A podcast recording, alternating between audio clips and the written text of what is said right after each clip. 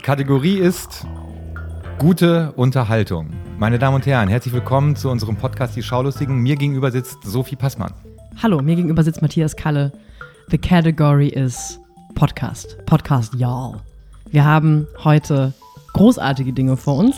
Das zeigt sich auch daran, dass Matthias gerade hektisch die, die Taschenlampe seines Handys versucht auszumachen. Das fängt schon sehr gut an. Bist du einer von diesen Menschen, der auch nicht weiß, wie die Töne ausgehen, die Tastentöne, und dann S M S schreibst in der Bahn? Ich habe es geschafft. Ich oh. habe es geschafft. Es sind aufregende Fernsehdinge passiert. Passiert eigentlich immer. Fernsehen ist ja so ein verlässlicher Partner in Sachen Spielspaß und Spannung. Wir haben teilweise, wie ich finde, phänomenal großartige Serien geschaut. Teilweise aber auch phänomenal schlechte. Ich möchte sagen, wir haben die schlechteste Serie, wer, seit wir diesen Podcast machen, geschaut. Ja, und für mich zumindest die beste Serie, seit wir diesen Podcast machen. Du merkst, ah, es ist eine Superlativ. Eine oh. Superlativ. Für mich ist es eine Superlativ-Folge. Was ist mit Fleabag? Na, da können wir gerne gleich drüber diskutieren, ob die ich Serie... Ich habe Fleabag gerade so ausgesprochen wie Quebec. Fleabag? Fleabag. Fleabag. Fleabag. Kommst du aus Fleabag? Ich Äh, Fleabag liegt bei Hot Priest Mountains. Wir haben nämlich die, wie ich finde, phänomenale Serie äh, Pose auf Netflix gesehen und eine nicht so phänomenale Serie auf Netflix. Wir sind die Welle. Ähm, wir nicht, also wir, wir beide wir, sind, wir nicht sind die Welle. Definitiv nicht die Welle, aber wir haben es geschaut. Wir haben geschaut äh, Frühstück, Mittag, Abendessen. Wir hatten übrigens witzigerweise heute auch schon Frühstück und zumindest Mittagessen. Und ein bisschen Abendessen, weil wir haben hier Schokobons äh, vor uns liegen. Und wie ich äh, meine Disziplin und deinen Blutzuckerspiegel kenne, ja. werden wir zwischendurch mehrere Schokobon-Pausen einlegen. Wir haben mal endlich wieder den Willemsen der Woche. Endlich. Und wir haben lineares Fernsehen geschaut. Das gute ei, alte ei, lineare ei, Fernsehen. Ei, ei, ei, ei. Ab und zu passiert es mir, dass ich unschuldig auf mein Handy schaue und da wartet eine S M S von Matthias K. Und meistens sind es solche Sachen wie A R D, Ausrufezeichen, jetzt, Ausrufezeichen. Und dann, wenn ich fünf Minuten nicht antworte, Bambi, drei Ausrufezeichen. Der Bambi war der, wie ich finde, unwichtigste Medienpreis in Europa. Nein, der Bambi ist ja irgendwie eine nette Veranstaltung von Hubert Burda Media. Aus dem Hause Burda. Das Haus Burda. Hause Burda. Das Haus Burda. Als ich damals noch in Baden-Württemberg meine Radioausbildung gemacht habe, war der Bambi immer das Wacken für Radiojournalisten. Da ist man immer in den roten Teppich hin und hat gehofft, dass... Naja, so Lena Meyer-Landrut einem kurz einmal was ins, ins Mikro spricht. Deswegen habe ich eine emotional tiefe Verbindung zum Bambi. Die hat sich ein bisschen aufgelöst dadurch, dass ich mir den Bambi letzte Woche im Free-T V angeschaut habe. Ja. Live. Das Problem war, dass wir beide überhaupt nicht wussten, dass der Bambi im Fernsehen läuft. Ich habe den wirklich ich, null ich hab, mitbekommen. Ich habe ich hab aus Versehen Tagesschau geguckt und danach wurde so rüber moderiert und dann dachte ich erst, ah, ist das jetzt ein, ein Teaser für etwas, was in zwei Wochen stattfindet? Und dann merkte ich auf einmal... Das ist ja wirklich live, gerade im Fernsehen. Und es ging los, dass Sarah Connor hat ihren Hit Vincent gesungen. Danach kam Kai Pflaume auf die Bühne und hat gesagt, Bambi rockt. Hat er dabei so ein, so ein Influencer-T-Shirt getragen für Instagram? Er hat was sehr Schwarzes, Paillettenartiges angeschaut, aber er ist halt nicht Billy Porter. Und deshalb sah es irgendwie sehr verkleidet aus. Und nachdem er Bambi rockt gesagt habe, wusste ich, okay, das besser wird's jetzt nicht mehr. Und es wurde auch nicht mehr besser. Wie, wie war es für dich? Wie, wie war es für dich, nachdem du meine S M S gelesen hast? Bambi, Ausrufezeichen, Ausrufezeichen, Ausrufezeichen. Ich habe dann eben auch zu spät eingeschaltet. Ich glaube, ich habe so zwanzig, dreißig oder vierzig eingeschaltet. Da lief die ganze Pose also schon ein bisschen, Show so ein bisschen. Und das Erste, was ich gesehen habe, war Chris Tall, der mit einem Bambi in der Hand ins Mikro schrie, die haben nix da, die haben gar nix. Und wenn ich mir überlege, was ich für Probleme habe, ne? Und dann dachte ich so, worum geht's denn? Redet er über Poetry Slammer oder wer hat jetzt nix? Es ging wohl darum, dass Kristall eine Schule in Nepal, ja, glaube ich, eröffnet, eröffnet, eröffnet hat. hat. Jetzt, jetzt, das hat dann schon wieder dazu geführt, dass ich mich ein bisschen zurücknehmen wollte in meinem Spott, weil bei aller Blödheit, die man vielleicht Kristall unterstellen kann oder wie doof man den finden kann, whatever. Er hat halt eine gute Sache gemacht. Wäre auch cool gewesen, wenn er eine gute Rede gehalten hätte, weil ich finde, dieses komische, ein weißer Mitteleuropäer eröffnet irgendwo eine Schule und hält dann erstmal so leicht selbstgefällig eine, die haben da ja nix, die leben ja in ihrem eigenen Schlammrede, finde ich so ein bisschen mittelwach, sagen wir mal so. Und er beendete seine Rede, die, glaube ich, als ernsthaft eingestuft wurde, wenn ich das richtig mhm. interpretiert habe, wie so, zwischendurch gab es so Schnittbilder ins Publikum, wie so Promis so ähm, vermeintlich so leicht angerührt, kopfschüttelnd da saß und meinten, mein Gott, der Chris, beendete seine Rede mit dem glorreichen Wort Penis. Ja, weil Chris Tall lebt in einer Welt, wo er wirklich noch denkt, dass wenn man äh, in der A R D um zwanzig Uhr fünfundvierzig das Wort Penis sagt, ähm, sich Leute noch echauffieren würden. Ja. Und das ist eine seltsame Welt. Außerdem, was du denn verpasst hast, war, dass die Laudatio auf Chris Tall hat einen Mann namens Martin Rütter gehalten. Und Martin Rütter habe ich dann auch noch am Ende kurz gesehen. Ach so, doch. Er hat dann, er kam dann nochmal auf die Bühne, nachdem Chris Tall fertig war und hatte ein ausgewaschenes, also ein Polohemd an, das, wo ich dachte, wenn man das noch zur Gartenarbeit anzieht, dann finde ich es eigentlich fast schon ein bisschen frech. Und damit stand er auf der Bühne beim wichtigsten Medienpreis Deutschlands, wo ich dann direkt dir hektisch geschrieben habe, ist das der Moderator? Hat der, hat der Moderator ein ausgewaschenes Polohemd an? Was ist da los? Das Haus Burda hat sie da, ich, ich, das Haus Burda war für mich neu. Ja, ich kannte, ich kenne nur das Haus Evangelista. Das Haus auf Burda. Das Haus auf Burda kannte ich nicht bis dahin. Und das Haus auf Burda hat sich, glaube ich, entschieden, diesmal mal den Moderator einzusparen. Und deshalb wurde es immer so staffelmäßig weitergetragen. Also Kai Pflaume kam auf die Bühne äh, als erstes und hat dann auch, was ich irgendwie dramaturgisch denn ganz smart fand, die Laudatio gehalten für das Lebenswerk. Also Lebenswerk ja traditionell der letzte große Preis. Jetzt hätte ich fast die Wasserflasche umgeschmissen. In diese, dieses Mal haben sie mit dem Lebenswerk angefangen und er, ihn bekam Frank Elstner. Was ich dann schon wieder irgendwie gut fand. Ich fand es ja auch gut. Nicht so weit, von Baden-Baden nach Offenburg. Genau, der, der war auch im Schlafanzug da. Ist im Regional, und, in der Regionalbahn äh, schnell runtergefahren. Es war aber dann ganz rührend, weil äh, Thomas Gottschalk kam dann mit dem Lebenswerk Bambi für Frank Elstner auf die Bühne. Und ich glaube, er hat tatsächlich zum ersten Mal, hat Gottschalk öffentlich zu Frank Elstner gesagt, ich verdanke dir meine Karriere. Und das ist, glaube ich, für, ja. Ja, und das ist, glaube ich, für jemanden wie Gottschalk schon das Höchste, was er an äh, Lob für einen Kollegen raushauen kann. Ja, das ist schon toll. Das hat mir gut gefallen. Es wurde dann allerdings, es, ja, ich muss, ich muss einmal, ja, danach wurde es auch nicht besser. Wie gesagt, Chris Tall hat dann äh, diesen Comedy-Preis gekriegt. Dann gab es einen Bambi für Europa, den hat sich Ursula von der Leyen selber gegeben in ihrer Laudatio. Und was ich nie verstanden habe, ich habe es bestimmt bis kurz nach zehn geschaut, es war immer von der Jury die Rede. Ich habe aber keine Ahnung, wer die Jury ist. Also ich habe die Jury nie gesehen, die wird auch nie namentlich genannt. Oder ist das nur Hubert Burda? Ich habe keine wer Ahnung. Ich habe ich hab leider, normalerweise kann ich dir ja alle Fragen beantworten, aber wer die Jury des Bambis zwanzig neunzehn war, habe ich leider gerade nicht in meinen Notizen. Eine posit- ich, doch, ein paar positive Sachen möchte ich sagen. Jetzt bin ich gespannt. Ich finde, die rote Teppichkultur in Deutschland beim Bambi ist beeindruckend gut. Ich finde, ich sehe selten bei deutschen Preisverleihungen so viele phänomenal gut angezogene Frauen und gut aufgestylte Frauen. Und ich möchte jetzt hier mal öffentlich eine Lanze brechen für Lena Meyer-Landrut. Die war nominiert für den Publikumsbambi. Integrationsbambi. Für den, den Publikumsbambi. Hat am Ende Max Giesinger Ausnahmetalent mit nach Hause genommen.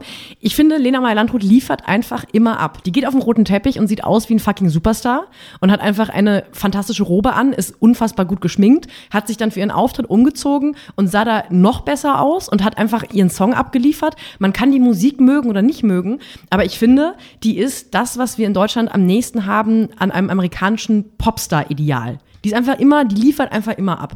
Und das hat mich gefreut. Und wenn ich dann so sehe, dass jemand wie äh, Nico Santos sich halt ein T-Shirt überschmeißt und aber se- gerade so, also so, dann freue ich mich einfach wirklich immer über einen Auftritt von Lena Meyer-Landrut.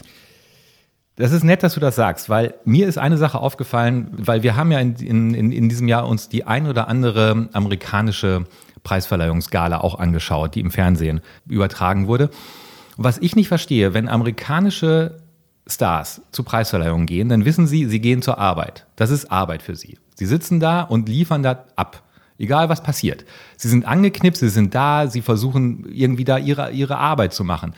Und deutsche sogenannte Stars haben, glaube ich, immer noch nicht verstanden, dass das keine Privatveranstaltung ist. Die haben nicht verstanden, dass es im Fernsehen übertragen wird. Die haben nicht verstanden, dass es sein kann, dass die Kamera sie einfängt. Da sitzen gelangweilte Menschen, die sich von sich selbst gelangweilt sind, die von ihren Kollegen gelangweilt sind und die sich nicht einen Hauch Mühe geben, diese Langeweile für diese drei Stunden, die das übertragen wird, abzustellen. Und das ging mir so dermaßen auf die Nerven. Ich verstehe es nicht. Das ist Arbeitsverweigerung, weil das ist ihr verdammter Job, dahin, sich hinzusetzen und sich ein bisschen anzustrengen, dass diese Gala, diese Preisverleihung einen gewissen Glanz bekommt. Hatte sie mal wieder nicht. Apropos Glanz, um jetzt, komisch, dass ich jetzt auf einmal hier in die Rolle komme, dass ich den Bambi verteidige. Mhm. Zwei Sachen, über die ich mich auch gefreut habe. Ich habe das Gefühl, diese ähm, Influencer-Riege, über die sich ja irgendwie auch oft ausreichend lustig gemacht wird, seit die zur Preisverleihung eingeladen werden, kriegt das Ganze eine andere Art von glatter Professionalität, die ich sehr schätze. Also zum Beispiel äh, Shirin David, ja. die gerade ein unfassbar erfolgreiches Album rausgebracht hat, vorher reine Influencerin war, war einfach phänomenal gut angezogen, perfekt aufgestylt. Die wusste einfach genau, was sie auf diesem roten Teppich zu tun hat. Und der Influencer Riccardo Simonetti kam am nächsten an das ran, was man sich in Sachen flamboyantem Stil, in Sachen im Sinne von Billy Porter auf einem deutschen roten Teppich vorstellen kann. Rosanes, sehr gut geschn- sehr, sehr gut geschnittener ähm, Doppelreiher und sehr gut geschminkt auch und hatte irgendwie Strasssteine. Es war wild und es war cool. Ja. Und da hatte ich wirklich Spaß. Liebe Influencer, lasst uns zukünftig bei deutschen Preisverleihungen nicht mit Florian David Fitz und Elisa Mbarek allein, die schon vom Rumsitzen gelangweilt sind. Ähm, und Aber die sitzen halt auch oft da. Ja, dann sollen sie halt nicht mehr hingehen. dann sollen sie halt, dann sagen, sollen sie halt sagen, ich habe da keinen Bock zu. So, bleibt zu Hause auf dem Sofa. Das können sie ja machen. Aber wenn sie da hingehen, dann sollen sie da verdammt nochmal ihre Arbeit machen und entertainen. Und wenn sie das nicht machen, dann sollen sie es lassen. Ich merke schon, ich komme heute nicht in diesen Hassmodus rein. Dieser Podcast wird präsentiert von Random House mit einer Hörbuchempfehlung. Achtsam Morden von Rechtsanwalt und Comedy-Writer Carsten Dusse nimmt das Lifestyle-Thema Achtsamkeit feinsinnig auf die Schippe und ist ein spannender Krimi, durchsetzt mit jeder Menge schwarzem Humor und bedenkenswerten Tipps. Höchst unterhaltsam ist das besonders als Hörbuch. Der Matthias Matschke liest und inszeniert die herrlich grotesken Situationen einfach perfekt. Achtsam Morden von Carsten Dusse. Mehr auf randomhouse.de slash achtsam-morden. Hast du Queen of Drags gesehen? Mm, Queen of Drags, für mich für mich einfach die neue identitätspolitische Entertaining-Show auf ProSieben. Moderiert von, auch moderiert, auch da wieder ein starkes Wort. Wort. Heidi Klum, Conchita Wurst und Bill Kaulitz. Es wird die beste Drag Queen Deutschlands gesucht. Ja.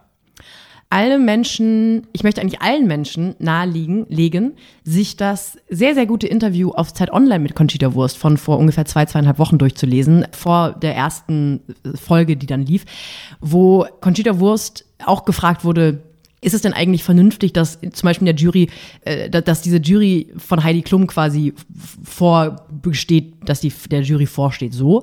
Und sollte nicht da vielleicht eine Drag Queen zum Beispiel sein? Also ein sehr gutes Interview, das auch ein bisschen entlarvend ist.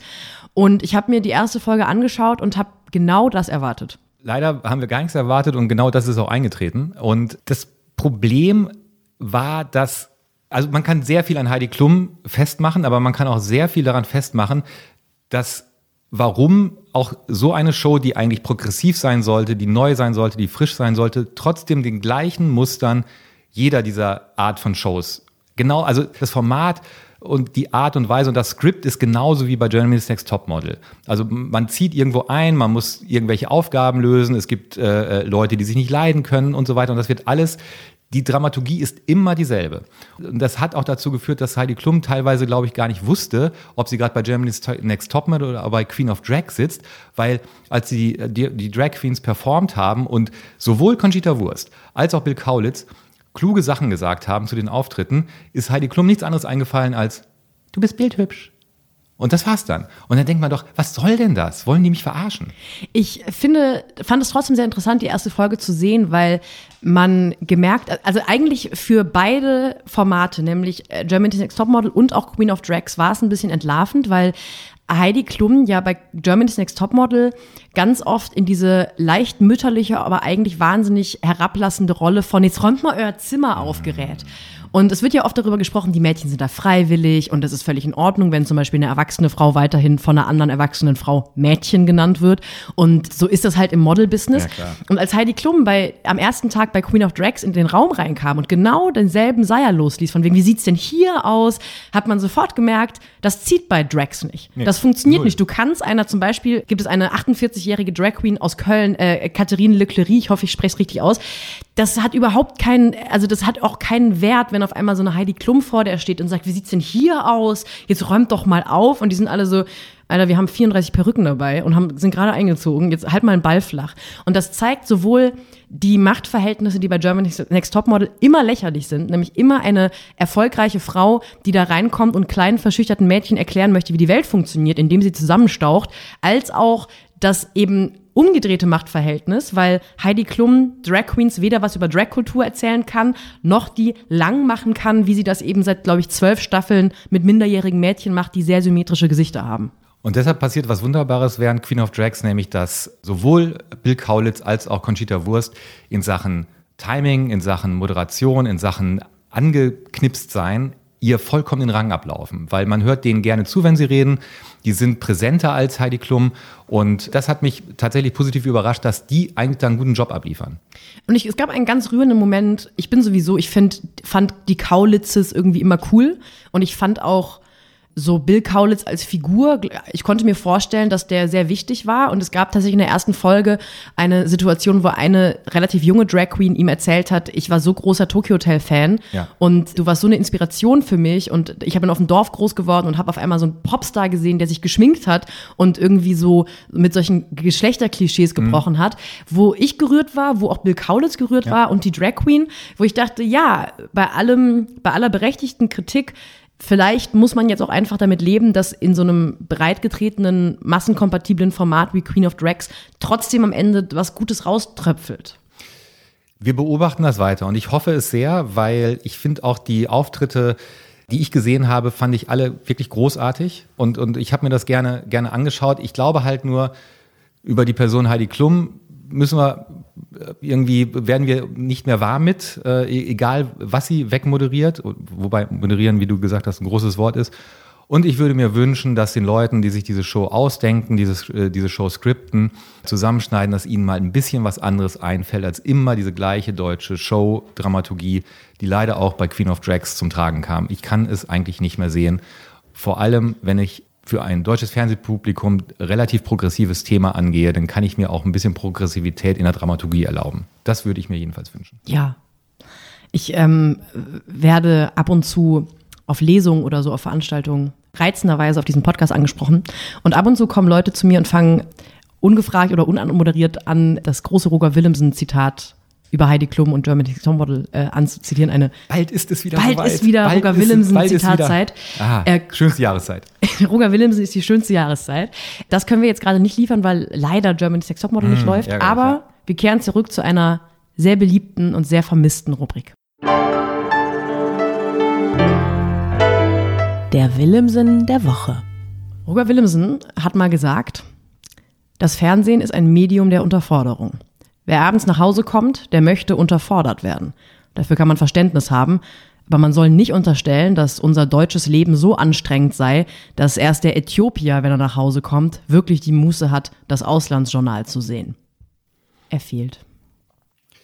Zum Glück ist das Fernsehen zwanzig neunzehn auch teilweise Überforderung. Wir haben eine, die zwei, oder wir haben eine Serie geschaut auf Netflix, die im Sommer in ihre zweite Staffel gegangen ist, nämlich Pose. Pose war ein Wunsch von dir. Ach ja. Und ums, um, um die Spannung jetzt nicht äh, zum Siedepunkt zu bringen, ich fand die Show, die Show sage ich schon, die Serie wirklich großartig. Ich fand sie großartig und zwar fand ich sie von Anfang an großartig und sie wurde immer großartiger. Sophie, worum geht's in Pose? Es geht um das New York der achtziger Jahre, es geht um die queere Kultur in den achtziger Jahren, es geht um die sogenannte Ballroom-Szene, wo queere Menschen, also Drag Queens und Transsexuelle und Schwule und teilweise auch Lesben dann so, in der zweiten Staffel taucht das eher auf, sich zu einem Untergrund bilden, um die Unterdrückung, die so diese weiße heterosexuelle Mehrheitsgesellschaft gegen sie aufrechterhalten hat und bis heute aufrechterhält, entgegenzuwirken oder sich zu solidarisieren und einfach gemeinsam eine gute Zeit zu haben. Diese Bälle finden so statt, dass äh, verschiedene Häuser, das sind äh, unterschiedlichste queere Menschen, wie gesagt auch äh, Transfrauen, Drag Queens, schwule Männer, die zusammen Häuser bilden und dann gegeneinander in Kategorien auftreten. Das können Kategorien sein wie Ballroom Extravaganza oder Upside, äh, Upper East Side Realness, wo es immer darum geht, sich zu verkleiden, ein gutes Kostüm zu finden. Und es ist eigentlich ein ständiges Zeigen der Flamboyanz. Und in diesem, in diesem Ballroom, in dieser Ballroom-Szene, in diesem Ballroom, in dem wir uns während Pose befinden, spielt der großartige Billy Porter den M C. Das ist derjenige, der immer die Kategorie ausruft, the category is, und dann sagt er halt, was gefordert wird. Und dann sieht man halt diese äh, Drag Queens und diese queeren Menschen äh, ihre Auftritte machen und sie werden dann bewertet. Und es gibt die hässlichsten Pokale der Welt zu gewinnen, äh, wenn man eine Kategorie gewonnen hat. Die Menschen, die den Häusern vorstehen, sind Mutter. Das sind die Mütter und es gibt auch immer die Mutter des Jahres. Und in der ersten Staffel geht es vor allem darum, dass sich äh, Blanca von ihrem Haus, dem House of Abundance, äh, lossagt und ihr au- eigenes Haus, das House of Evangelista, gründet. Das ist schon alleine als Geschichte wahnsinnig toll gemacht, weil es gibt dann noch einen schwulen Jungen, der aus so einem, so einem Kaff nach New York kommt, um Tänzer zu werden, der dann im House of Evangelista Unterschlupf findet, damit er nicht mehr auf der Parkbank schlafen muss. Und das ist alles, die Figuren sind alles mit so einer großen Liebe und so einer großen Wärme gezeichnet. Ähm, ausgedacht hat sich das alles übrigens Ryan Murphy, den wir hier schon für den unglaublichen Quatsch The Politician sehr ausgeschimpft haben. Und ich kann es immer nicht glauben, dass sich jemand sowas wie Pose ausdenken kann und dann auch The Politician. Pose ist aus ganz, ganz vielen Gründen großartig. Es ist phänomenal gut gespielt. Dieser ganze Cast ist ein absoluter Traum. Also bei Billy Porter haben wir auch schon jetzt so oft gelobt. Äh, viele kennen ihn mit Sicherheit auch vor allem auch von fantastischen Kostümen von der Met Gala und von coolen Auftritten, ja, von roten Teppichen. Wirklich phänomenal gut besetzt. Sehr gute Dialoge, sehr gut irgendwie inszeniert. Tolle Dramaturgie. Was mich an Pose am meisten berührt, ist, dass diese Serie, ich schaue die als sehr heterosexuellen, sehr weißen Menschen, der auch sehr cissexuell ist. Ich bin nicht trans, das heißt, ich habe nie in meinem Leben eine Diskriminierung erfahren, die Transmenschen hier und auch in den Staaten und überall anders erfahren. Und es gibt Serien, die sind, die behandeln so ein Thema oder so eine Kultur und die sind dann nicht für mich. Und das ist auch völlig in Ordnung. Es ist sogar so, dass ich Netflix aufmachen kann und eine Million Serien habe, wo es um weiße, cissexuelle, heterosexuelle Menschen geht und ich bin immer überall repräsentiert. Das heißt, ich hätte sogar Pose wichtig gefunden, wenn es gar nicht den Anspruch gehabt hätte, quasi für alle Gruppen verständlich zu sein. Und das ist Pose aber. Und deswegen empfinde ich Pose als ein großes Geschenk, dass es gar nicht sein müsste, weil ich habe so viel lernen dürfen durch Pose über die Kultur, über die Diskriminierung in den achtzigern und auch danach noch in den Staaten. Ich habe so viel über queere Kultur gelernt. Ich habe so viel über Solidarität gelernt, äh, unter Transsexuellen, wie Transsexuelle mit Sicherheit auch bis heute sich selbst wahrnehmen und wahrgenommen werden müssen. Und ich habe eigentlich jede Folge geschaut und dachte, nach dem Scheiß, den wir, in Anführungszeichen, wir als Mehrheitsgesellschaft dieser Subkultur und, und dieser Minderheit angetan haben, ist es so ein großzügiges Geschenk, dass wir als weiße Heten diese Serie sehen dürfen und mitbekommen dürfen und dass sie sich eben nicht anbietet, weil sie weiß, ich möchte möglichst viel Reichweite bei Netflix haben und deswegen mache ich das alles so ein bisschen irgendwie sanfter, damit es nicht ganz so queer ist. Das macht sie überhaupt nicht. Mhm. Aber sie ist eben auch so, dass sie sehr in der queeren Szene abgefeiert wird und weil sie eben sehr vernünftig repräsentiert und die Geschichten, glaube ich, so schmerzhaft und brutal erzählt, wie sie erzählt werden müssen. Und ich habe es wirklich mit einem großen Wunder und einer großen Betroffenheit und auch einer großen Dankbarkeit geschaut. Diese ganze Serie ist auch ein großes Geschenk an diese queere Community und wird auch, glaube ich, als solches auch verstanden. Und was du sagst, dass wir als heterosexuelle weiße Menschen daran teilhaben dürfen, wir haben ja in der ersten Staffel so eine Art Stellvertreter, nämlich so ein Möchtegern-Yuppie aus New Jersey, der lustigerweise versucht, im Trump Tower Karriere zu machen. Also Trump kommt als Figur nicht sichtbar vor, aber er ist immer so im Hintergrund. Also Trump ist so eine, wir, wir reden über das Jahr neunzehnhundertsiebenundachtzig und Trump ist so eine Legende, als, als äh, der, der Glamour versprüht und, und alle wollen in diesem Trump Tower und da arbeiten. Und dieser weiße Mittelschichtsjunge, der halt diese klassische siebenundachtziger Yuppie-Karriere machen will und der sich dann in Angel verliebt, in eine Transperson, der sagt irgendwann zu Angel, wenn du meine Welt kennenlernen willst, dann musst du nur die Werbung schauen, dann musst du eine Serie schauen, dann musst du nur Filme schauen. Da siehst du meine Welt. Das ist alles da, das bin ich. Aber deine Welt kenne ich nicht.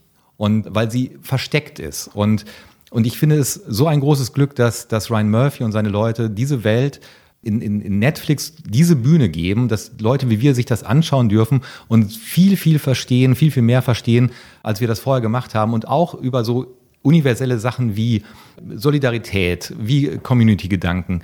Und ich finde, dass diese, die, die, die Person Blanca das am, am, am schönsten ausdrückt, als es einmal so einen Rückblick gibt äh, in das Jahr neunzehnhundertzweiundachtzig, als Blanca zum ersten Mal nach New York kam und versucht, in diesem Ballroom zu bestehen. Da sitzt sie irgendwann im Diner neben, neben Elektra, ihrer zukünftigen Mutter des House of Abundance, und sagt, ich wollte mich hübsch fühlen, gesehen werden, zur Community gehören. Und dieses, das ist ja ein, ein sehr universeller Wunsch, den, den ganz, ganz viele Menschen haben. Und ich glaube, der in dieser Community nochmal noch mal stärker zum Tragen kommt. Und äh, das macht den großen Zauber äh, dieser Serie für mich aus. Ich musste auch sehr oft, also es tauchen auch in der zweiten Staffel, die meine, meines Erachtens übrigens noch fantastischer als die erste, tauchen immer wieder so Vertreter und vor allem Vertreterinnen von eben der weißen Mehrheitsgesellschaft, der weißen, sehr heterosexuellen Mehrheitsgesellschaft auf. Und ich muss dann immer interessanterweise an Mad Men denken. Weil Mad Men, es spielt natürlich zwanzig bis dann irgendwann später zehn Jahre vor dieser Post-Zeit oder sogar mehr als zwanzig Jahre. Und trotzdem wird diese dieselbe Stadt und ja. es wird ja so wahnsinnig aufregend gezeigt, das Leben von so tollen Madmen eben, die ja. in Manhattan leben. Und wenn man sich den Pose anschaut und merkt, das ist quasi in derselben Stadt ein paar Jahre später passiert und diese selben Yuppies eine Generation später führen das langweiligste Leben der Welt verglichen mit diesem ihre gefährlichen, aber auch eben sehr flamboyanten, aufregenden Leben ähm, von von queeren Personen, dann merkt man, also in jeder Szene mit so einer mit so einem weißen Yuppie tropft die Langeweile und die Anbiederung und die Bürgerlichkeit ja. aus jeder Pore, jedem Wort. Es ist, man man denkt so, erstens schämt man sich völlig zurecht für alles, was so was diese Welt diesen Leuten angetan hat und antut, und gleichzeitig denkt man auch, Alter, sind wir peinlich. Es ist ja unfassbar, wie peinlich wir sind. Und das ist ein total schönes Gefühl, finde ich, weil ich es total reizend finde. Man muss auch dazu sagen, weil du dieses New York wieder ansprichst. Wir haben ja vor zwei Wochen eine, eine äh, flammendes Plädoyer dafür gehalten, dass wir New York eigentlich nicht mehr ertragen in Serien und Filmen. Interessanterweise haben die Macher von Pose dieses New York der achtziger Jahre wieder auferstehen lassen. Durch den Style der Leute, dadurch, dass sie genau die richtigen Ecken gefilmt haben. Vieles spielt an so einem Pier. Und, und das finde ich dann schon wieder sehr, sehr interessant, weil New York in den achtziger Jahren halt nicht dieses Woody Allen verkitschte Postkarten äh, Modern Love New York ist, sondern einfach eine dreckige und kaputte Stadt. Und das fand ich, fand ich tatsächlich auch aufregend und spannend, dass man das mal wieder so gesehen hat. Und es gibt so ganz viele Einstellungen, wo man im Hintergrund die Twin Towers noch sieht, was mich auch sehr, sehr gerührt hat, ehrlicherweise. Für mich gibt es in der zweiten Staffel eine ganz phänomenale Szene, wo Elektra mit äh, Blanca und Angel und noch einer vierten, ich weiß gar nicht mehr genau wem, die fahren so an den Strand, also mhm. haben die die kriegen über Umwege für ein Wochenende so ein Wochenendhaus und sind dann in so einem sehr äh, weißen Yuppie-Restaurant, und dann kommt eine Frau, die offensichtlich bemerkt, dass das transsexuelle Frauen sind, darüber und ist so völlig pikiert und und sagt so ganz, ich weiß ganz genau, was ihr seid und ihr seid hier nicht erwünscht. Und Elektra steht dann auf und so ganz demonstrativ gibt so ihre Handtasche ab. Einer von denen, die weiß, okay, jetzt kommt kurz eine Rede, weil ihr ganzes Leben wurde ihr gesagt, dass sie irgendwo ja. nicht hingehört. Und das ist ein so schöner Monolog, dass ich den gerne kurz vorspielen möchte. Gott mag sie mit Barbies gesegnet haben, einem Garten mit Pony und einem Freund namens Jake, samt Schwangerschaft und von Party bezahlter Abtreibung, damit sie aufs College gehen konnten, mit Abschluss als miese Bitch. Ihre Uniform aus schlecht sitzenden J-Crew-Shorts, falschen Perlen und billigem Haargummi kann darüber, dass sie nicht wissen, wer sie sind, nicht hinwegtäuschen. Unsere pure Anwesenheit macht ihnen Angst. Wir haben für unseren Platz an diesem Tisch gekämpft. Und das hat uns stärker gemacht, als sie jemals sein werden. Und jetzt Unterkiefer zu und zurück zu ihrer Muschelsuppe und ihrer eintönigen Unterhaltung. Denn meine Freundin und ich gehen nirgendwo hin. Gänsehaut. Pose. Diese Serie ist auch eine ganz, ganz tolle Beschreibung von dem, was, was AIDS Ende der achtziger Jahre war. Nämlich eine Krankheit, an der Menschen wirklich reihenweise gestorben sind, und die Welt hat sich nicht geschert darum.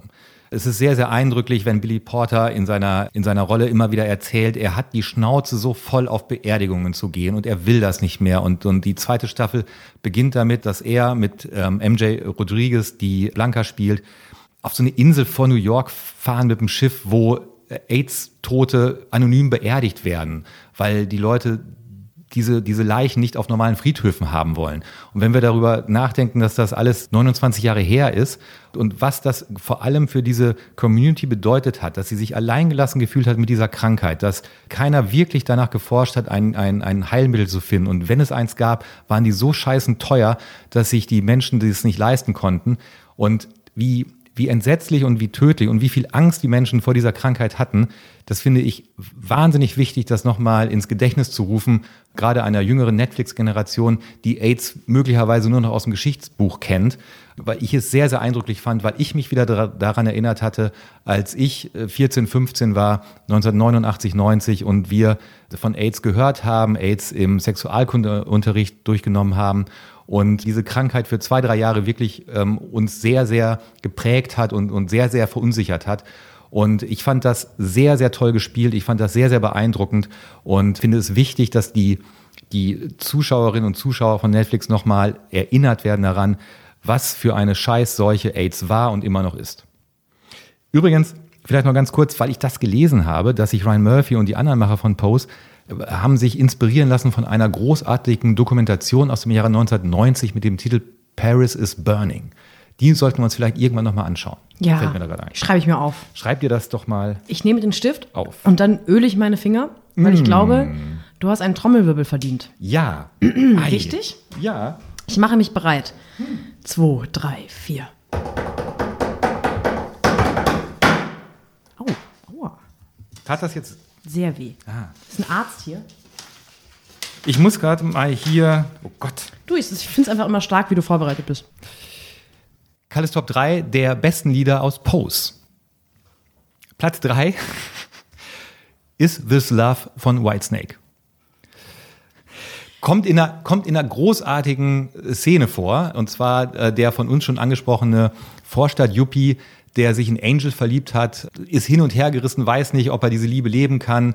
Und Angel muss, um irgendwie Geld zu verdienen, in so einem billigen Strip-Schuppen arbeiten, wo Männer Geld in so, in so einen Schlitz reinwerfen und dann geht eine Wand zur Seite und dann tanzt sie so vor ihm. Und als er sie endlich in, diesem, in dieser Peepshow gefunden hat, kommt dieses Lied von Whitesnake aus dem Jahr neunzehnhundertsiebenundachtzig. Ursprünglich war das Lied mal für Tina Turner geschrieben worden, aber dann fand David Coverdale, der Sänger von Whitesnake, sein eigenes Lied so toll, dass er sagte, nee, das behalten wir mal lieber selber. Und wenn Sie jetzt denken, hat Matthias Kalle jetzt vollkommen den Verstand verloren? Nee, ich spiele mal vor, wie sich das eigentlich anhört. Is It the Love von Whitesnake.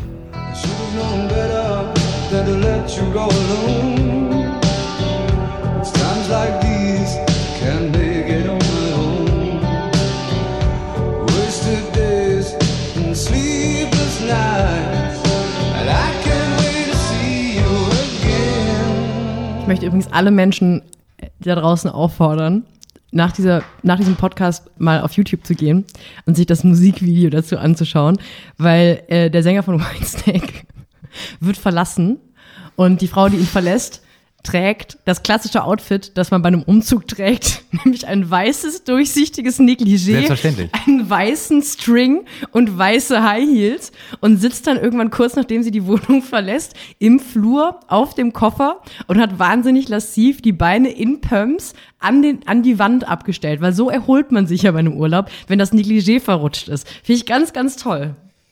Vielleicht noch für die Leute, die Papier und Bleistift bei äh, zu, äh, bei sich haben. David Coverdale war natürlich auch Sänger von Deep Purple und Whitesnake gehört zu den großartigen sogenannten Hair-Metal-Bands der achtziger Jahre. Tolle Frisuren. Tolle Frisuren. Gucken Sie sich das Video an, wenn Sie nichts Besseres zu tun haben. Platz zwei. Breakout von den Swing Out Sisters. Sophie Passmann kriegt gerade einen Lachanfall und ich weiß nicht, warum. Weil auch da wieder... das Video. Du sollst dir doch nicht die Videos unbedingt anschauen. Unbedingt, das Video. Ich meine, Breakout, es handelt davon, einfach mal crazy sein, aus dem normalen Leben ausbrechen. Was die machen im Musikvideo, als das erste Mal Breakout gesungen wird, die räumen in der Lagerhalle Teppiche um. Das, genau das stelle ich mir vor, wenn man einfach mal aus dem normalen Lebenstrott raus möchte. Wir reden hier, aus, wir, wir, wir, wir sind im Jahr neunzehnhundertsechsundachtzig. Es sieht aus, als würden sie in der Ikea-Lagerhalle Sachen umstapeln. Für mich ist die Musik entscheidend und nicht... Leute, heute sind wir mal verrückt. Heute bauen wir ein Billy-Regal zusammen. Breakout. Sorry. Die Swing Out Sisters, eine leicht angejazzte Band, die im Zuge von Sade in den achtziger Jahren ähm, für Furore gesorgt hat, vor allem in England. Neben Breakout hatten sie noch den Hit Surrender und mein persönliches Lieblingslied der Swing Out Sisters, eine Coverversion von Am I the Same Girl. Aber jetzt Breakout von den Swing Out Sisters, damit Sophie bisschen dancen kann.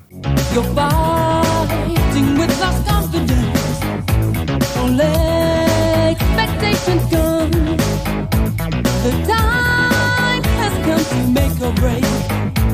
Move on, don't hesitate. Breakout. Ade, Schade. Es blendet immer aus, wenn es so gerade richtig geil ja, wird. Ja, das mache ich aber absichtlich. Ich weiß. Kommen wir zu Platz eins. I'm Coming Out von Diana Ross. Viele kennen es nur als Sample von dem Notorious B I G-Hit More Money, More Problems. Aber es war ein Riesenhit für Diana Ross aus dem Jahre neunzehnhundertachtzig, geschrieben von Nile Rodgers. Und eigentlich war es als Duett mit Aretha Franklin geplant, aber Diana Ross hat so gut gefallen, dass sie gesagt hat, das singe ich mal schön alleine. Und ähm, es kommt auch in einer großartigen Ballroom-Szene vor. Und für die paar Ignoranten, die es nicht kennen, so hört es sich an.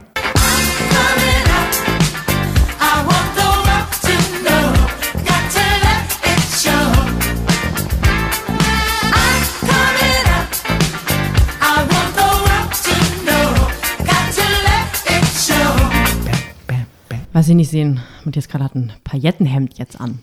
Ja, und sonst nichts. Weit aufgeknöpft auch. Bisschen luftig. Hm. Pose, wirklich ganz, ganz, ganz toll, hat mich sehr berührt. Eine von diesen Serien, die ich nicht wegbingen wollte, weil ich bei, schon bei Beginn der zweiten Staffel Angst hatte vor dem Moment, wenn die Staffel zu Ende ist. Schauen Sie sich Pose auf jeden Fall an und vieles von dem, über das wir gleich reden, schauen Sie besser nicht an. Weil wir kommen zu einer anderen Netflix-Serie. Hm.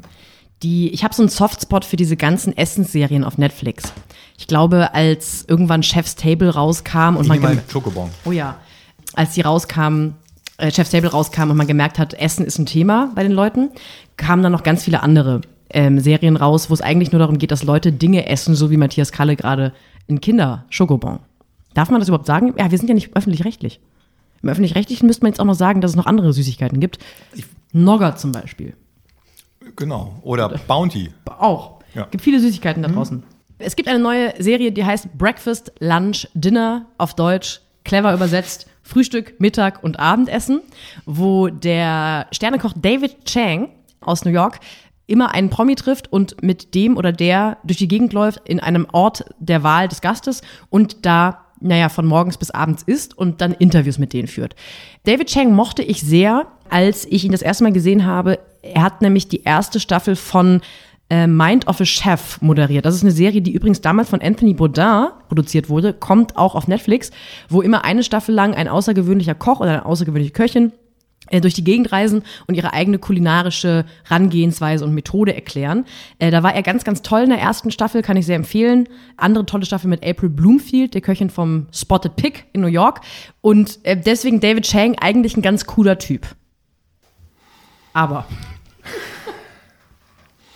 Also ich habe, Sophie und ich sind ja selten wirklich nicht komplett einer Meinung. Ähm, das ist bei Conan O'Brien so gewesen. Wer? Aber mh, so, ich, ich habe generell ein Riesenproblem mit Essensdokus. Ich habe Riesenprobleme mit Kochshows. Ich kann mir das alles nicht anschauen. Ich bin da einer Meinung mit äh, Marcel Reich-Ranitzky, Gott hab ihn selig, der äh, in einer äh, Fernsehpreisverleihung mal sich so darüber beschwert hat, dass er hier zwei Stunden in der, im Publikum sitzen musste und erleben musste, wie ein Koch nach dem anderen einen Fernsehpreis bekommen hat. Er hat das einfach nicht verstanden. Ich verstehe es auch wirklich bis heute nicht. Ich habe noch keine Kochshow, Essensshow, Essensdoku, Kochdoku, Essensshow gesehen, die mich in irgendeiner Art und Weise von irgendetwas überzeugt hat. Ich finde, dass die meisten Köche im Fernsehen nichts verloren haben. Ich finde, den Hype um Köche verstehe ich nicht. Und, Essen sowieso ähm, ist ein Thema, sollte man einfach rausschmeißen aus dem Leben.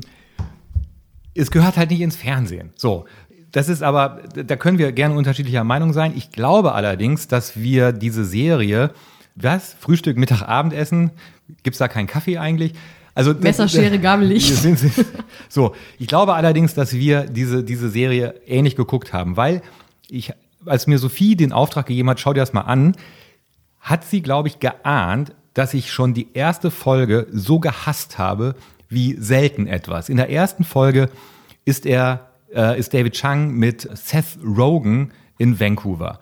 Und Essen habe ich nicht gesehen, ich habe sehr viel Kifferei gesehen. Weil die beiden kiffen sich durch diese fünfundvierzig Minuten.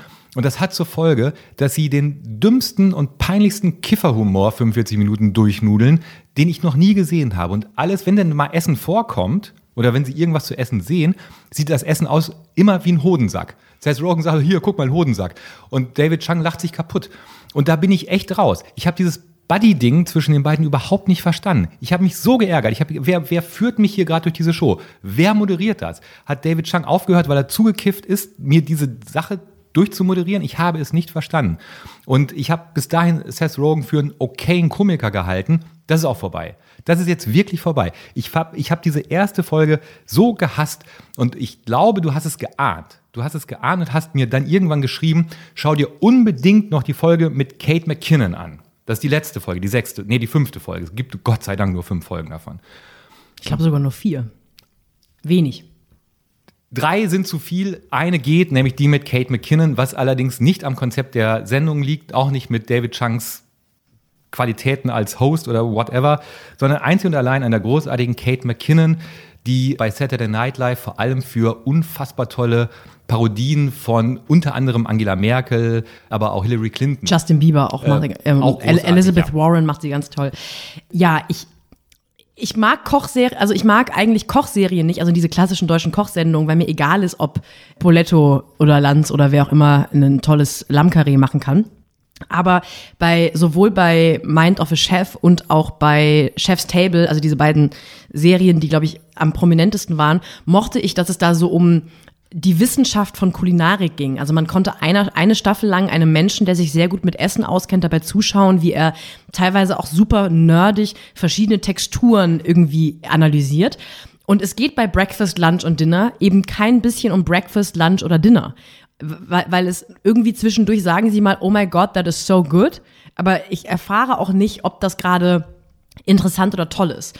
Und Kate McKinnon ist einfach, die trägt diese Folge, weil sie unglaublich liebenswürdig und aufmerksam und wach ist und und herzlich und intelligent, und ich erfahre trotzdem nichts über das Essen. Also zwischendurch probiert sie mal was und sagt, gut oder nicht gut, aber eigentlich ist es ein schönes Gespräch. Und ja, das... Das finde ich auch, das finde ich auch gut, weil auch da in dieser Folge mit Kate McKinnon führt Kate McKinnon auch die Gespräche mit den Menschen, die auf den Märkten arbeiten, mit den Restaurantchefs. Das macht alles Kate McKinnon, die wahnsinnig schlau, eloquent und und und und so lebendig ist, während David Chang, glaube ich, immer noch zugekifft ist von seiner Seth Rogen Folge. Und und was mich wirklich wirklich komplett weggeballert hat, ist, dann versucht er so eine Art Gespräch über Kate McKinnons Kunst zu führen. Und dann fragt er sie allen Ernstes, eine der besten Komikerinnen der U S A, fragt er sie allen Ernstes, wenn es Comedy ist, warum nimmst du es dann so ernst? Und da war für mich alles vorbei. Und ich habe den Fernseher kaputt gemacht. Das wird teuer. Ja, weil der war sehr, sehr teuer, der Fernseher. Wie gesagt, ich, ich habe die, die, die Folge mit, von Kate McKinnon verstanden, weil es auch super interessant war. Die waren in, in, in Kambodscha und, und haben sich auch die Geschichte des Landes erklären lassen. Und auch ein bisschen darüber, wie sich das Essen vor allem auch äh, unter der äh, Diktatur der Roten Khmer entwickelt hat. Das habe ich schon alles gerne geschaut. Aber ich war immer noch unter diesem unfassbaren Eindruck dieser ersten Folge. Und meine generelle Aversion gegen, gegen alles, was mit Essen und Fernsehen oder Essen im Fernsehen zu tun hat, konnte mich leider nicht besänftigen. Und äh, deshalb von mir keine zehn Punkte. Ich muss mich kurz hinlegen jetzt. Kommst du jetzt wieder? Können wir weiter? Bitte. Ich habe auf den Plan. Wir gehen nachher auch essen. Hey, können wir filmen und bei Netflix verkaufen. Ich habe auf den Plan geschaut, was wir jetzt besprechen. Und ich habe wirklich, ich habe schon oft drüber nachgedacht, ob ich nicht einfach dich bestrafen soll für manche Dinge, die du mich zwingst zu schauen. Aber da, dafür, dass du jetzt entschieden hast, dass wir über diese Serie sprechen, bin ich wirklich kurz davor, dich zu enterben. Ja. Wir sind die Welle. Ist kam man nicht drum rum in den letzten Wochen, wurde sehr wild plakatiert in jeden, allen Städten. Eine deutsche Netflix-Produktion, angelehnt an den Roman und auch den Film Die Welle. Ich war selten dieses Jahr so böse. Ich war so böse. Und zwar vollkommen zu Recht. Weil es ist, ich, ich weiß nicht, ob alle es mitgekriegt haben, ähm, an diesem Freitag, an dem wir ausgestrahlt werden, feiert in Berlin-Mitte die Junge Union ihre Weihnachtsfeier. Und das Motto dieser Weihnachtsfeier ist Schlager gegen links. Und als ich äh, Wir sind die Welle geschaut habe, dachte ich die ganze Zeit, das ist T V-Serien gegen links. Weil äh, ich habe so ein narratives Machwerk, wo versucht wird, auf der einen Ebene jede linke Emanzipationsbewegung diktatorische Züge nachzusagen. Ich habe so eine, einen Mist wirklich selten gesehen. Abgesehen davon, da kommen wir aber gleich on, on Detail noch zu, wenn ich Luft hole, äh, abgesehen davon, dass es dramaturgisch eine Frechheit ist, dass es schauspielerisch eine Frechheit ist und, ähm, und, und dass es auf allen Ebenen einfach eine ganz, ganz, ganz, ganz schlechte Serie ist.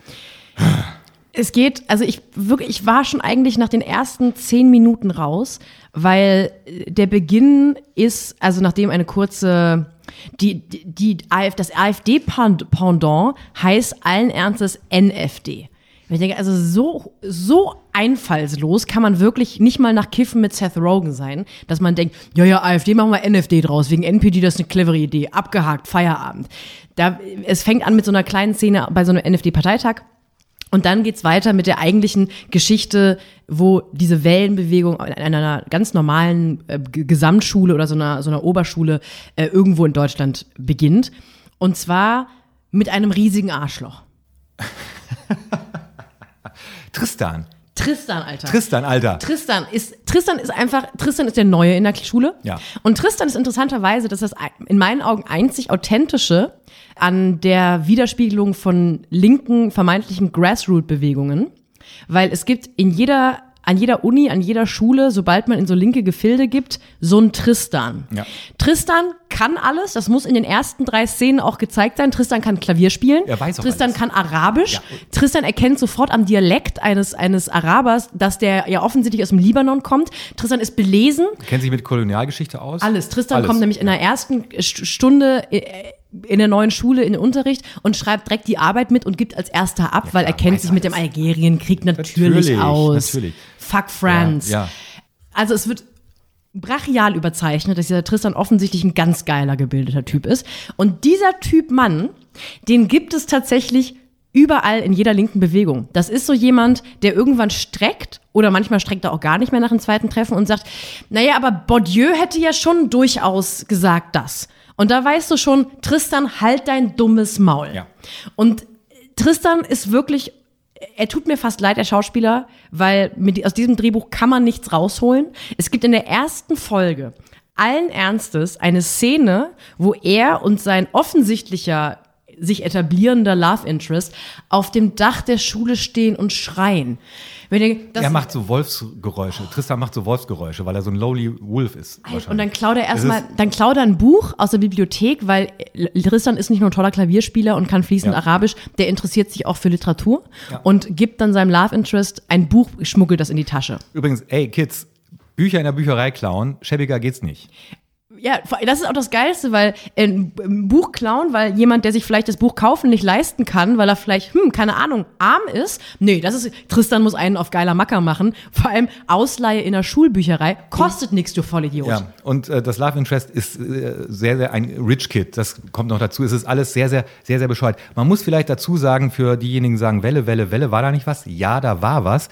Weil nämlich dieses, das Grundmotiv bezieht sich auf einen Roman aus dem Jahr neunzehnhundertvierundachtzig, was versucht hat, ähm, faschistische Bewegungen in ihrer Entstehung äh, nachzuzeichnen, und zwar in kleinsten Räumen wie in einer Schulklasse. Das, es gab ein äh, legendäres Experiment in den siebziger Jahren, darauf bes- beruht der Roman Die Welle. Und Dennis Gansel, der verantwortlich ist für diesen Mist äh, auf Netflix, hat zweitausendacht den Roman verfilmt mit Jürgen Vogel in der Hauptrolle und hat sich damals noch sehr an diesen Roman gehalten, nämlich ein Lehrer, gespielt von Jürgen Vogel, versucht seiner Schulklasse anhand eines Experiments, eines groß angelegten Schuljahresexperiment zu erklären, wie faschistische Bewegungen entstehen können. Und Dennis Gansel ist wahrscheinlich so begeistert von diesem Stoff, dass er gesagt hat, ah, wie wäre es denn, wenn wir das umdrehen? Und deshalb hat er den Stoff umgedreht und hat daraus eine äh, vermeintlich linke Bewegung gemacht, die aber von den Jugendlichen selbst ins Leben gerufen wird, nicht von einer außenstehenden Autorität wie einem Lehrer. Und anhand dieser linken, vermeintlich linken Bewegung versucht, die gleichen Mechanismen nachzuzeichnen, die in dem Ursprungsexperiment, was in der Welle beschrieben wird, zu zeigen. Und es ist auf allen Ebenen wirklich sowas von in die Hose gegangen. Ich weiß überhaupt nicht, wo ich anfangen soll, wann diese Serie ins Lächerliche und ins Schadenhafte gekippt ist. Ich Können wir weiter über Tristan sprechen, vielleicht? Tristan ist ein, ist, ist ein Riesenproblem, aber alle Schauspieler sind ein Riesenproblem. Alle, alle, alle Schauspieler sind einfach nicht gut. Ich finde die Schauspieler nicht, nicht schlimm. Ich finde, meist, in den meisten Fällen, ich finde, das ist einfach mit dem Drehbuch, da kannst du nichts draus machen. Und aus, bei der plakativen Figurenentwicklung kannst du auch als bester Schauspieler nichts machen. Also, es ist Tristan. Können wir noch mal ein bisschen über Tristan sprechen? Also, in den ersten zehn Minuten spricht er Arabisch, spielt Klavier, schreibt als Klassenbester, als Neuer in der Klasse eine Arbeit und klaut ein Buch aus einer Bücherei. Es ist wirklich so drüber und so doll. Und tra- dramatischerweise, glaube ich, ohne es zu wollen, weil ich glaube nicht, dass die Intention von, von der Tristan-Figur ist, dass man sich lustig macht über diesen Typus äh, vermeintlich linker Mann, der der großkotzigste, äh, frauenverachtendste Arsch ist, den man im ganzen Fichte-Lesekreis findet. Ja. Ist es eben eigentlich ein exaktes, perfektes Abziehbild von jedem Jungen, der mit sechzehn gerne Hesse gelesen hat und dann irgendwann politische Theorie in Frankfurt oder Freiburg studiert. Ja. Tristan ist wirklich richtiges Arschloch. Ja. Er hat auch ein Sankt Pauli-T-Shirt andauernd an, ist auch das Einzige, könnte aber auch daran liegen, dass er im Knast gerade sitzt und Freigänger ist. Und warum er im Knast sitzt, wird nicht so ganz klar. Der war wohl mal in Hamburg in einer autonomen Szene, hat da ein bisschen Scheiße gebaut, kam dann in den Knast. Upsi. Und ähm, ist Freigänger, äh, macht sein Abitur halt nach, äh, wie man das halt so macht. Und äh, ist aber in Meppersfeld, einer fiktiven Stadt, die angeblich eine kleine Stadt ist. Dann gibt's aber auch wirklich alles in Meppersfeld. Also von einer Waffenfabrik bis zu einer Papierfabrik. Und, und es gibt, also in dem Kaff gibt es einfach alles. Ich finde, und, und Meppersfeld klingt ein bisschen wie der erfundene Ort für so eine schlechte Radiokomödie. Ja. Wir ja. aus Meppersfeld. Ja. Also es ist wirklich, es ist wirklich ab, ab, absurd und in Meppersfeld gibt es sehr, sehr reiche Leute. Das Love Interest von Tristan gehört zur sehr gehobenen äh, Mittelschicht, spielt natürlich Tennis mit einem Typen, der aussieht wie ein Tennis. Alle, alle sehen auch so aus, wie das Drehbuch es für sie vorgesehen hat. Ja. Es ist so, es ist wirklich absurd. Der, der tennisspielende Freund sieht aus wie ein tennisspielender Freund. Der Bauernsohn das sieht genauso aus wie ein Bauernsohn. Bauernsohn. Die, die leicht crazy Frau sieht aus wie eine leicht crazy Frau, weil sie sich die Haare hat abrasieren lassen, wie Britney Spears zweitausendsechs. Also es ist alles wirklich so dermaßen auf die Fresse. Und mein Grundproblem mit dieser Serie, abgesehen davon, dass sie schlecht ist, mein Grundproblem, was ich wirklich super ärgerlich finde, Tristan. Ist, wir kommen gleich nochmal zu Tristan. Mein Grundproblem ist, dass, was ich glaube, was im Moment wirklich nicht so eine gute Idee ist, eine Serie zu erzählen, die eine linke Bewegung problematisiert. Also ich glaube, das müssen wir gerade nicht machen. Also wir müssen vielleicht eher rechte Bewegungen problematisieren. Da gibt es gerade einige davon. Und die sind der Mainstream. Und nicht das, was in Wir sind die Welle angeblich als ein linker Jugend-Mainstream äh, äh, abgebildet werden soll. Weil den gibt es so nicht. Was wir natürlich haben, ist ein leicht rechter Mainstream, der geprägt ist von Rassismus, von Sexismus und von Antisemitismus. Aber davon erzählt die Serie halt nichts, sondern sie erzählen davon, dass äh, ähm, wild gewordene Kids besoffen äh, mal zum Schlachthof gehen und denen in Schutt und Asche legen wollen. So what? Das ist als Narrativ einfach wahnsinnig schäbig und kommt, um es einmal auszusprechen, zur absoluten Unzeit. Jetzt zu Tristan. Äh, nee, ich möchte jetzt, also. oh, statt jetzt nochmal irgendwie den Quatsch zu machen, denn ein total richtiges und sehr ernstes Argument aufnehmen, weil die allererste Szene ist eben von diesem N F D-Parteitag, wo ein, da wird dem Parteichef bei seiner Rede irgendwie so Gift gegeben, damit er umfällt und dann ver- ver- kidnappen die den, das sieht man. Und das, allein diese Szene zeigt für mich schon das Missverständnis oder das, das Missverstehen von links versus rechts im Autorenraum dieser Serie, weil bei Linken brennen Autos und bei Rechten brennen Menschen. Und das war immer schon so und das wird auch wahrscheinlich immer so sein. Und zu zeigen, dass das Erste, was eine wild gewordene Linke, meinetwegen dann auch linksradikale Bewegung macht, einen Menschen zu kidnappen, ist wirklich auch dramaturgisch so drüber und völlig egal, dass man eigentlich dann schon den Respekt vor dieser Serie verlieren muss. Und, und Tristan halt. Und Tristan. Interessanterweise habe ich geschaut, dass äh, auch sogenannte äh, Rechtchen, rechte Medien diese Serie nicht gut finden. Und das ist wirklich äh, wahnsinnig lustig, weil ähm, ähm, zum Beispiel hat die Junge Freiheit geschrieben, die Serie sei linksgrüne Propaganda. Und ähm, da muss man sagen, ihr habt nicht nur von Politik keine Ahnung, sondern ihr habt vom Fernsehen auch keine Ahnung. Also äh, legt euch wieder hin. Aber äh, das ist keine linksgrüne Propaganda, sondern das ist einfach richtiger Scheiß. Vielleicht ist es einfach in beide Richtungen egal.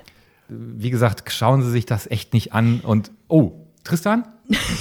Nee, ich möchte ganz kurz das einzig Positive an der Serie sagen. Ah. Der Soundtrack.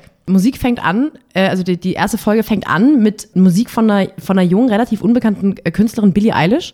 Habe ich jetzt mal reingehört, finde ich ganz gut. Können wir, nachdem wir letzt, vor zwei Wochen das New York, New York-Embargo ausgerufen haben, können wir jetzt mal für so ein Jahr mal Pause machen, Billie Eilish in Fernsehserien? Wer, also so großartig wir beide Billie Eilish finden, es reicht.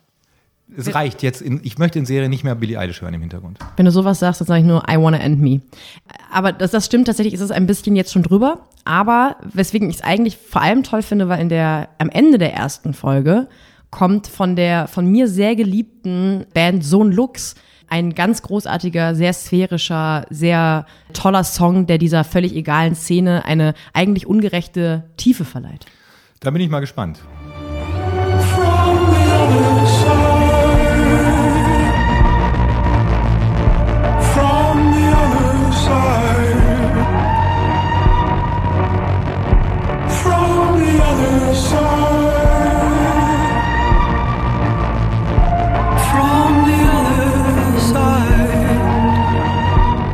So ein Lux. Da kann ich diesmal nicht ganz mitgehen. Das liegt aber nicht an dem Lied und auch nicht an dir, sondern das liegt an dieser Serie, wo ich immer das Gefühl hatte, wenn ich irgendeine Art von Musik im Hintergrund gehört habe, dass sie irgendwie alte Sachen, die Trent Reznor weggeschmissen hat, aus dem Müll wieder rausgekramt haben, um damit ihren Soundtrack zu bespielen. Deshalb bin ich da auch raus und will damit nichts zu tun haben. So. I wanna end me. I wanna, I wanna. Kommen wir zu was Lustigem. Passmann spoilert. Passmann spoilert. Heute The Crown. Lady Di stirbt. Ob das stimmt, ähm, darüber reden wir in den äh, kommenden Folgen, weil wir werden The Crown sicherlich bald in dieser kleinen, sympathischen Podcast-Show besprechen. Nichtsdestotrotz machen wir uns jetzt, gucken mal, ob wir noch eine Essensdoku irgendwo gucken können. Wollen wir schon verraten, was wir in der nächsten Folge machen? Wir machen eine Spezialfolge und endlich mal wieder. Äh, es geht, äh, wir bleiben thematisch bei The Crown und es geht um großartige britische Serien, wo The Crown auf jeden Fall eine große Rolle spielen wird, aber auch Broadchurch. Broadchurch. Unter anderem. Und der Doktor und das liebe Vieh. Vielleicht, vielleicht reden wir apropos der Doktor und das liebe Vieh auch nochmal ganz kurz über Sherlock. Das ist so eine Serie mit... Ähm, wer spielt da mit?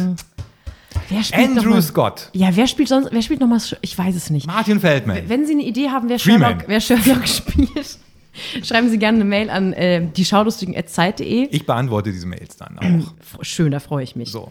Ich sag diesmal Ade Schade.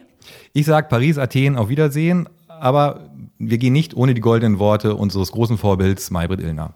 Wenn Sie mögen, sehen wir uns nächsten Donnerstag wieder. Gleiche Stelle, gleiche Welle, zweiundzwanzig Uhr fünfzehn. Vielen Dank.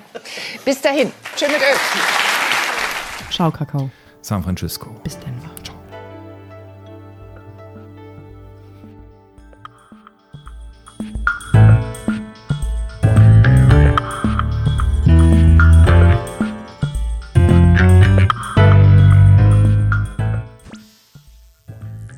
Ciao. Heute... The Crown.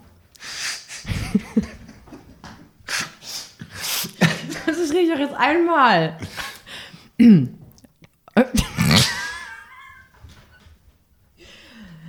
Ich muss noch einen Schokobon essen.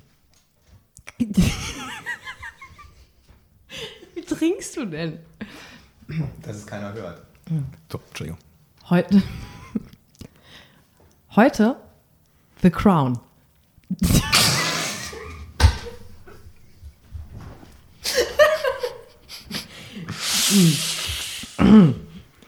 Denk an was Trauriges, Tristan.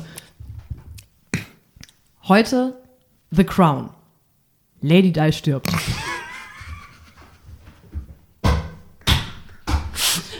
Ich mach das nochmal. Ich mach das noch einmal.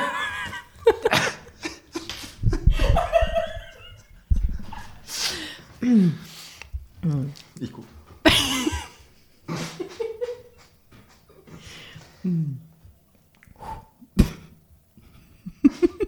Paula versucht mittlerweile auch wegzugucken. Ich gucke die an jetzt. Okay.